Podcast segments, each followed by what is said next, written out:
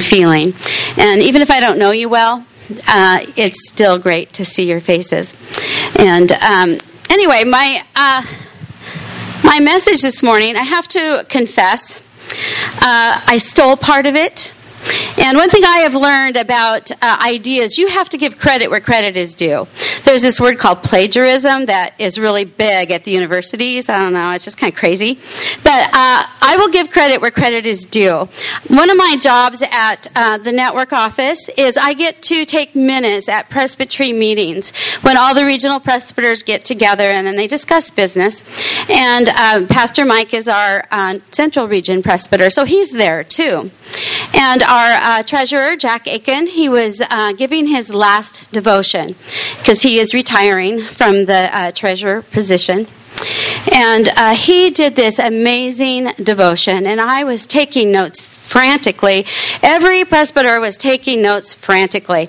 It was about Mary, of all things. This, this man who was uh, speaking to a room full of men was gave his last devotion about Mary. And I love that. And so afterwards, Pastor Mike and I were talking at lunchtime, and I said, oh, there's a sermon or two in those. And he goes, Yeah, I know. And I'm like, I'm going to write one up. And he's like, Me too. And I'm like, I'm going to get to preach it first. And he goes, Well, we will see. And so here I am. He loses. so I get to preach mine first. But, uh, so I just I did take uh, some some of the thoughts that that Jack Aiken had so um, amazingly put together, and I made some of them my own, and some of them are his. But um, I just something about that message just spoke to me. And so I would like to share it with you. And yes, it is kind of Christmassy, but we can deal with that in May, right? Yeah, okay, we're good. So it is the Word of God. It's good for all seasons. So, I uh, was just thinking about uh, spring, and we tend to uh, make changes in spring. We put away our winter coats and we pull out our spring jackets, and we uh, we bring out the flowered clothes and put away all the uh, the heavy wools. And well, sometimes in Alaska we pull out the heavy wools in spring because it's still chilly. But um, we change. We graduate from high school. We got a graduate here. I know Trent is graduating. Oh, there's one right there, Kenny, and uh, he's graduating. And we have people who graduate from college. Pastor went to get his son, who's graduating from college, and people are planning weddings, and all these things are happening. These big changes of life, and. Uh, parents who have graduates, they're beginning to look toward empty nest. And all these changes begin to happen, and we begin to wonder what's next for me? What's next in this next season of life? What does God have for me? Maybe that purpose that you have been working towards is changing. Maybe even a career change. Who knows? All these things that change. And uh, I thought about that a little bit, and uh, my life has been changing since I have kind of become an empty nester. My kids kind of come and go, but um, and God has called me to different a different kind of uh, ministry, a different kind of purpose, and um, and it's been a challenge. And that's kind of what I'd like to talk to you about today. I'm going to uh, read to you from Luke chapter 1, verse 26 through 38. You can follow along if you like. I have written this in the New American Standard Version, so if you don't have that version, it might be a little tricky. In the sixth month of Elizabeth's pregnancy, God sent the angel Gabriel to Nazareth, to a town in Galilee, to a virgin pledged to be married to a man named Joseph, a descendant of David. The virgin's name was Mary.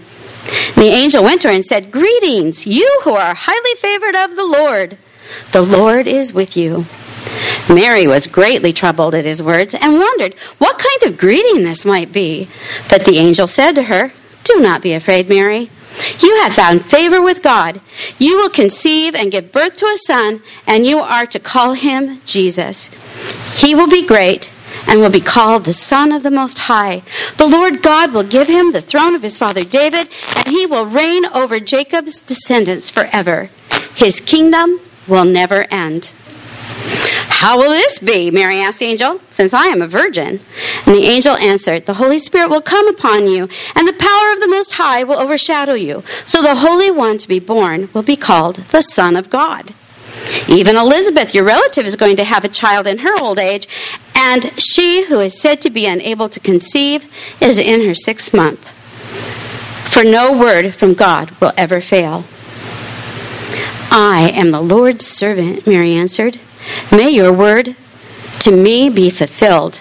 Then the angel left her.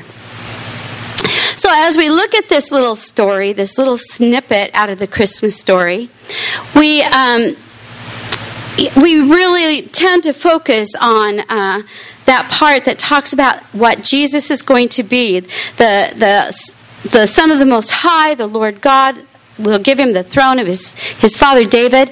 And sometimes we kind of overlook Mary a little bit. But what about Mary? Let's just look at her. Mary was hesitant when the angel said to her, Mary, you're going to have a baby. And she was hesitant and she was afraid. And she was afraid at the angel's greeting and she wondered what kind of greeting this could be. And she was she she uh, can you imagine? She's probably just a common girl. She's probably 14, 15, 16, anywhere up to 20 maybe. And an angel tells her that she's going to be the mother of the Most High. Well, she's just a common girl. There were any number of uh, descendants of David who were virgin girls at that time that could have been the mother of Jesus, but God chose her. Just a common, everyday girl. She wasn't rich. She may not have even been beautiful. We always see the Christmas cards, and Mary is just this beautiful woman. She may not have been. She may have had crooked teeth. We don't know. But God chose her, and it was frightening to her. And the angel spoke to her again and said, Don't be afraid, Mary, for you have found favor with God. Don't be afraid. Jesus said that to the big old fishermen, didn't he? Those big, brave, burly men in the boat where there was no solid ground to stand on. He said, Don't be afraid. So the angel said to Mary, Don't be afraid. And why should she not be afraid? Why does she not need to be afraid? Because God was with her. His presence surrounded her. She was His. And because she was God's, His presence was there, she was highly favored. It didn't matter if she was common. It didn't matter that she was young, and it didn't matter that she was a virgin. She was chosen of God. She was highly favored, and therefore she didn't need to be afraid. I turn my page. Here we go. Also, Mary was not alone. The angel made sure that she had some sort of a sign, some confidence that uh, God was going to do what he said he was going to do. Her cousin Elizabeth was already experiencing her miracle. She was a, a woman who was older, unlike Mary, who was young. She was no longer a virgin, unlike Mary, who was a virgin. But she was never able to have a child. She was barren. And that barrenness would bring shame upon a woman. She was probably felt she really had no purpose except to take care of her old husband. But now, God blessed her, and she was carrying a child of her own in her old age. And this could this news just heartened Mary, and it gave her hope that she could also succeed in this event. The angel told her, Even Elizabeth, your relative, is going to have a child in her old age. And she who is said to be unable to conceive is in her sixth month. For no word from God will ever fail. God doesn't tell us things and then not work it in us. His word is yes and amen. amen. Whatever He speaks to us, He's going to fulfill in us. Whether it's a young girl becoming pregnant by the Holy Spirit or an old woman who is barren finally conceiving. If he can do that for Mary and for Elizabeth, can't he do that for us? With our dreams, with our hopes, with those things that surprise us?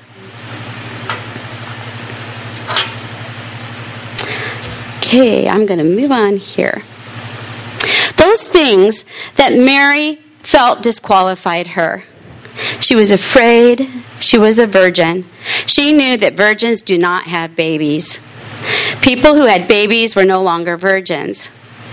So she knew that because of her inexperience, which was not a bad thing because she wasn't married yet, disqualified her from what God had called her to do. She asked the angel, How am I going to do this? How, I, how will this be? I'm still a virgin. But the angel talked for God, saying, Nothing is impossible with God. So the very things that caused Mary to be disqualified were the things that allowed God to do the miraculous.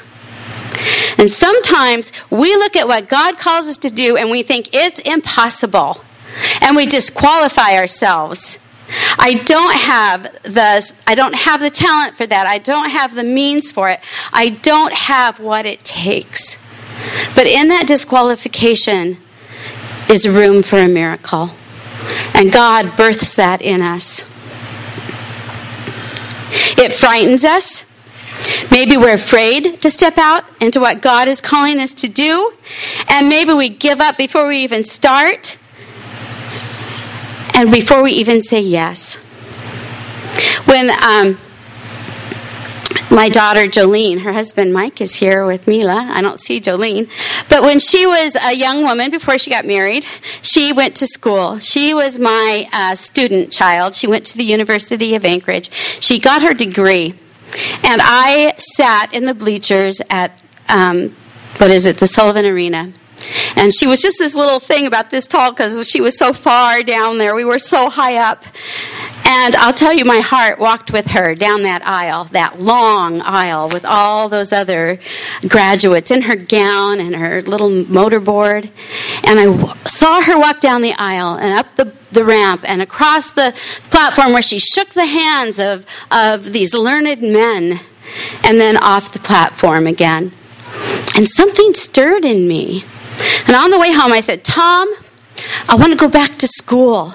I want to walk down that aisle. I want to shake the hands of those learned men. And he said to me, You know, you have to write papers and take tests, right?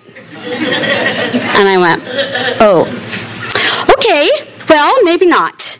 And I just kind of, at that point, let that just drop to the side, and I went back to life as usual. I felt like the calling didn't fit. And maybe at that moment it didn't. God was preparing my heart. But then, a few years later, Jolene was at it again, and we were at a hooding ceremony. And as that hood was placed around her neck, and I watched that, I felt that stirring again. I want to go back to school. And I was sharing that with, with my sister Masha while we were walking in the dark one cold winter morning. And I felt like the Lord whispered to me, and I could probably show you right where that place is. You're going to get your bachelor's degree.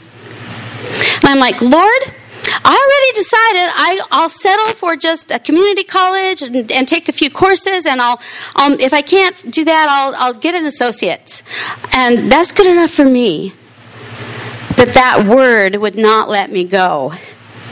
And I went home and I got on the computer and I changed my uh, my goals in that little place that you do it so that they can decide help you choose your courses.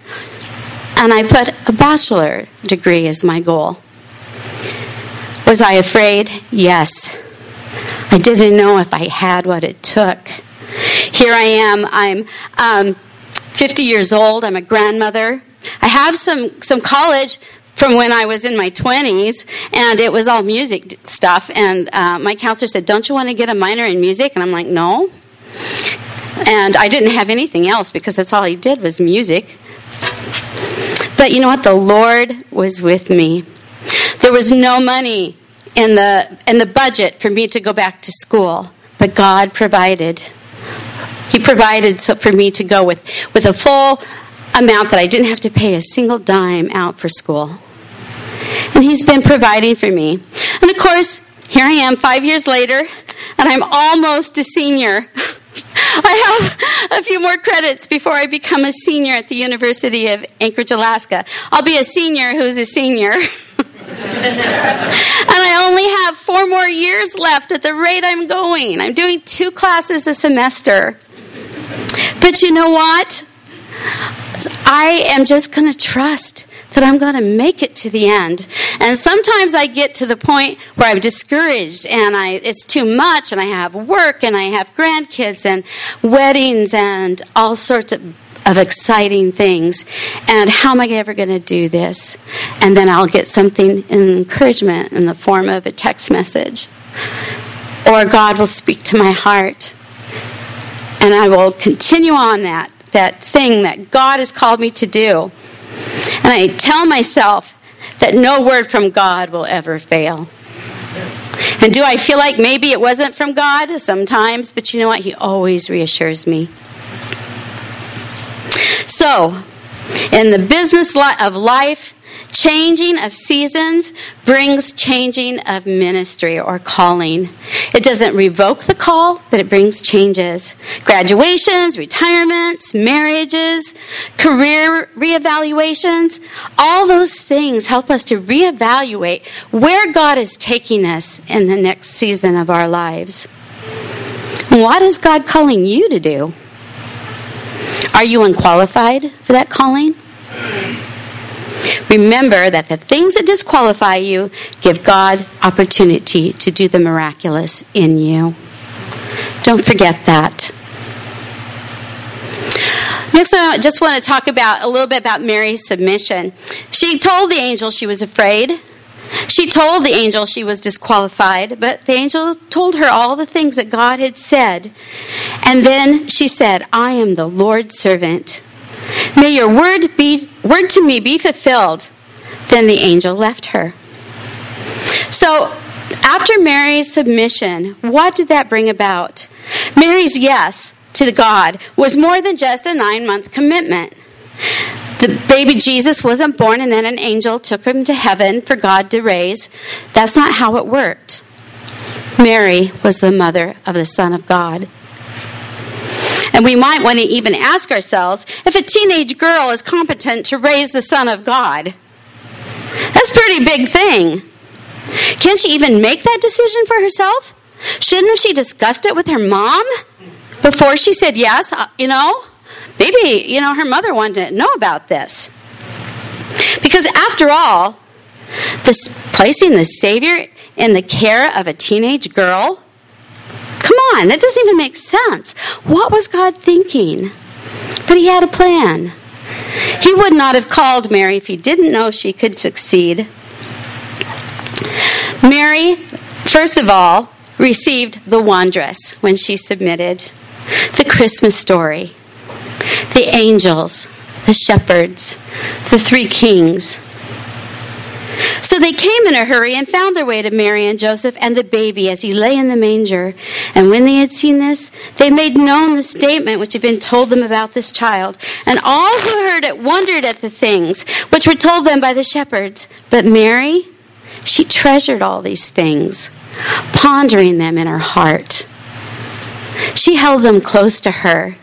These were things that were something special. We take pictures now and we share it with everybody on Facebook. But Mary thought about these things and she remembered them and she held them in her heart.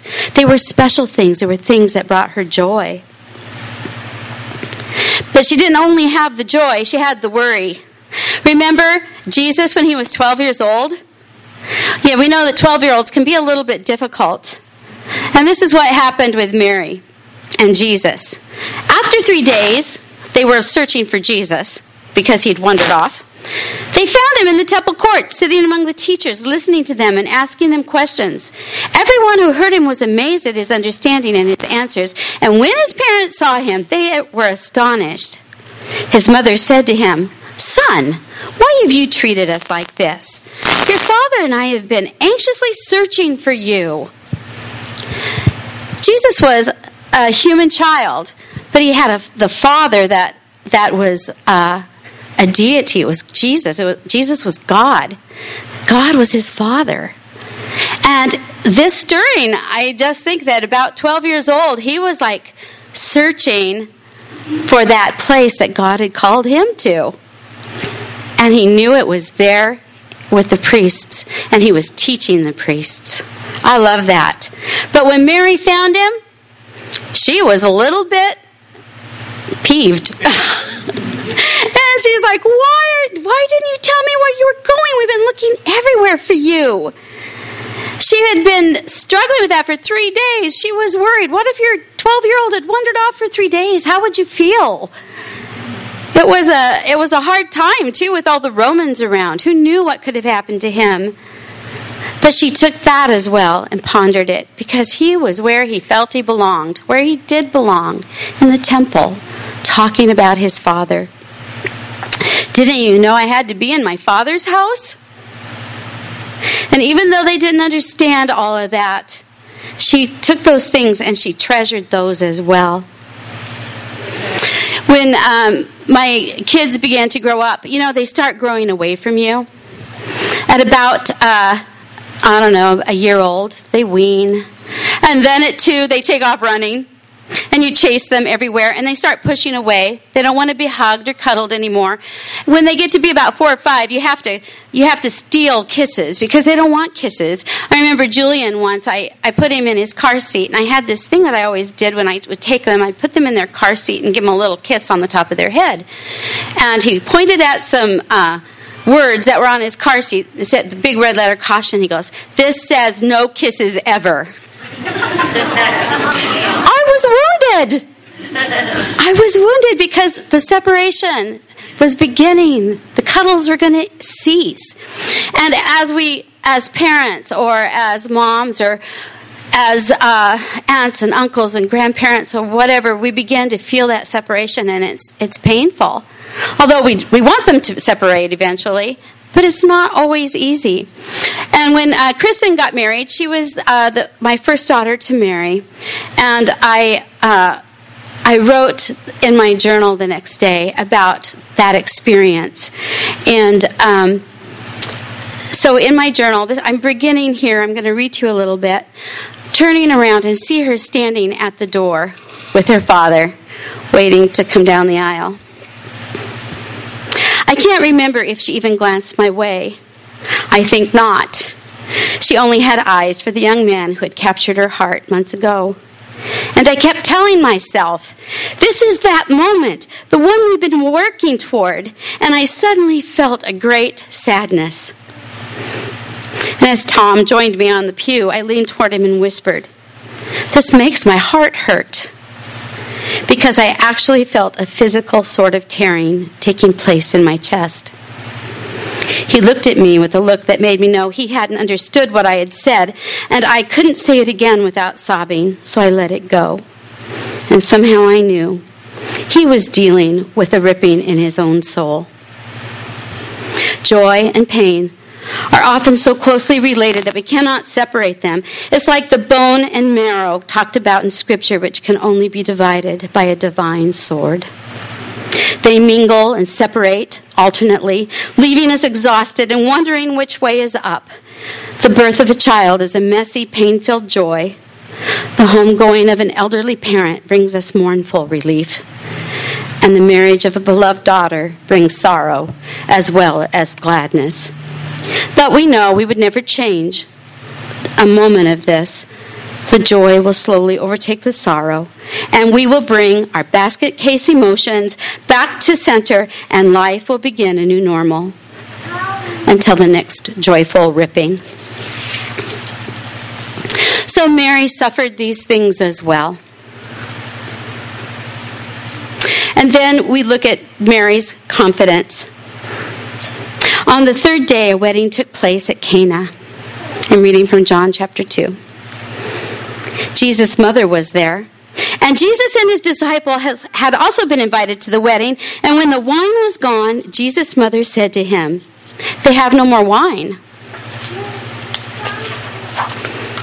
Woman, why do you involve me? Jesus replied. My hour has not yet come. And his mother said to the servants, You do whatever he tells you. So Mary and Jesus and the disciples were invited to a wedding. And uh, Mary, uh, from if, if you look into the cultures and, and of the time, Mary was probably a relative of the bride or the mother of the bride, and she was in charge of making sure the refreshments were good. So Mary is is looking around and she's looking, and the servants are telling her, "There's no more wine," and these celebrations would last for a week.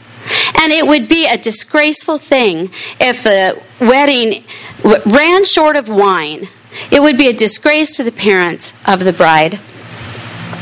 So, um, Mary talks to Jesus, and when he says, Woman, why do you involve me? That was not a, a, a, an irritating tone. We have to understand this. Woman in that time was a, a form of respect. He's, he's calling, he's speaking to his mother with respect, and he's asking her basically, What do you want me to do? And she says to the servants, Do whatever he tells you. Now, I don't think Mary knew how Jesus was going to solve the problem. I don't think she knew that he was going to turn the water into wine. But I do know that she had the confidence that Jesus was going to do what needed to be done. He may have sent the servants to the quick stop. I don't know. He may she he may have, uh, I don't know, just pulled out some bottles from somewhere. She didn't know how he was going to do it, but she knew he was going to take care of the problem and that it was going to be all right. She had confidence in his ability to do the impossible. You can have confidence that whatever it is that you require to fulfill the calling on your life, Jesus will provide. We may not know how the answer will come, but we can be, pro- we can be confident He will provide. He will do whatever He has to do to make sure that you are successful in your calling. Paul told Timothy in Philippians 1 3 through 6, I thank my God every time I remember you and all my prayers for you.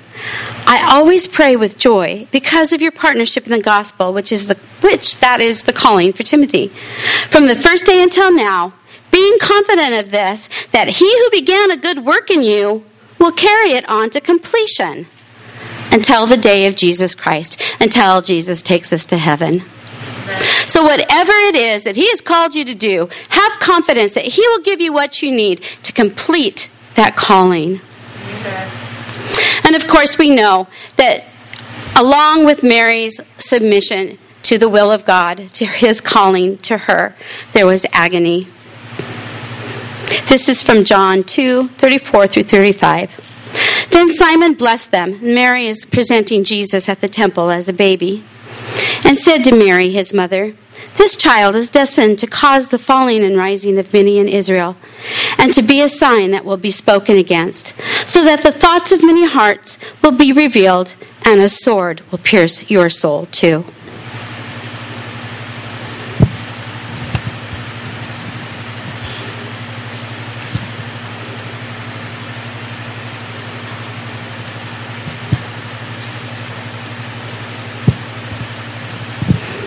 We have a video clip coming.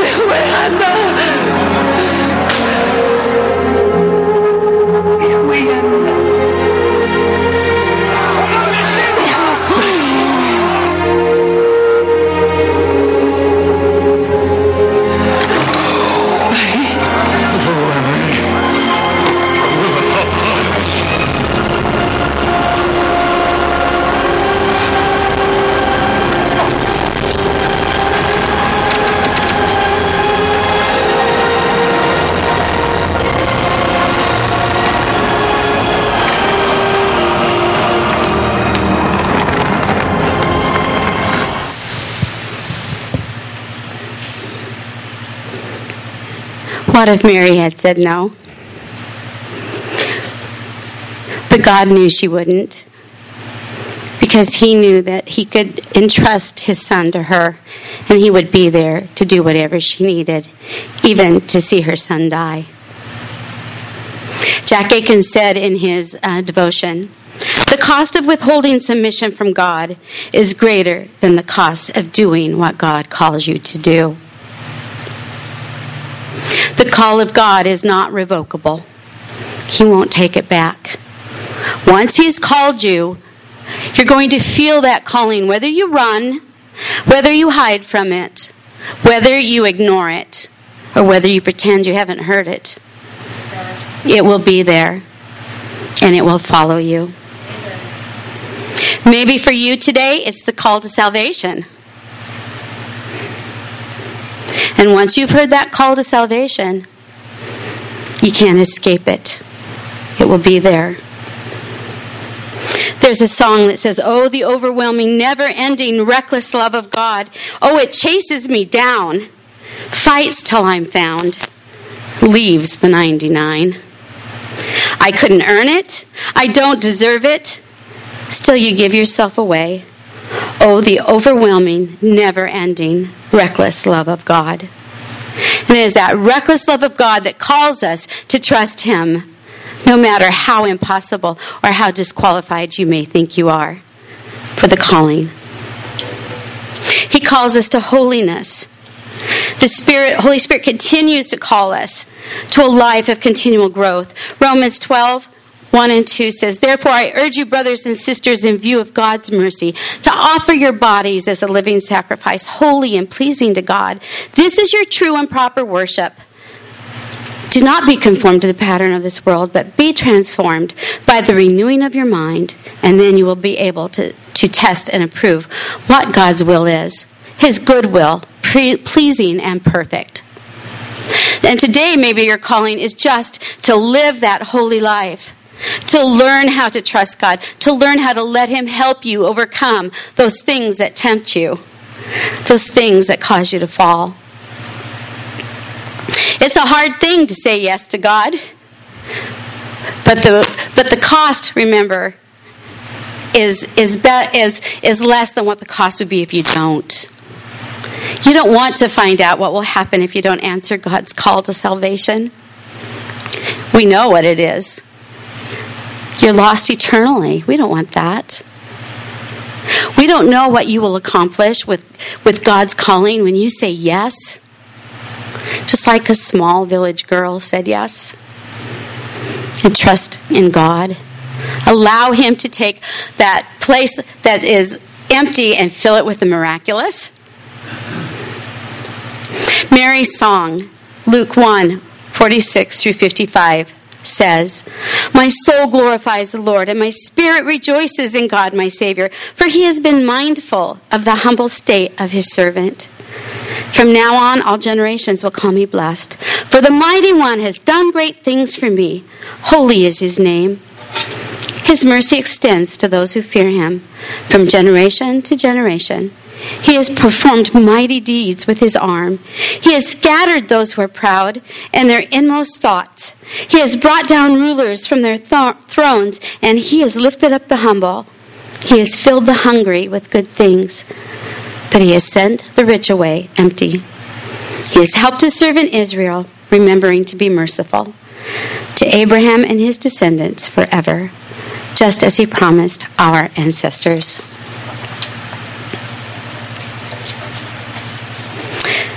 So, saying yes. There's joy, there's worry, there's sorrow, there might even be some agony. But in the end, it's that fulfilling love of God that makes the cost worth it. So, our worship team, if you could come back, Rio, and uh, just play something. We're going to sing another worship course before we're gone, but I want to pray for you. And I would, I would like to invite you, if you would like prayer, Brother Hicks is here. He's such a gentle, warm, loving person to pray for you. We also, I would also be happy to pray with you about something. We have board members here that would be willing to pray. And uh, if you haven't answered that call to salvation, please talk to one of us and let us pray with you about that because God's willing to come and receive you. So let's pray. Father, what an amazing thing you did in marriage. And what an amazing thing you want to do in us and have done in us. There are people here today that are doing things that they had never dreamed they would do. And you have given them the strength and the courage and you have taken their uh, their small little uh, pence of coins or whatever it is that they have offered to you, and you have multiplied them, and you have given them everything they need. And Lord, there are some here today that are facing decisions, wondering what it is that they're supposed to do, and I just pray, Lord, that you will make it clear to them that calling. Lord, I may, pray that you will give them courage to to take up the, the uh, cross, so to speak. Say, Yes, Lord, I will do it. I will go where you want me to go. I'll be what you want me to be. Even if it causes agony, even if it causes sorrow.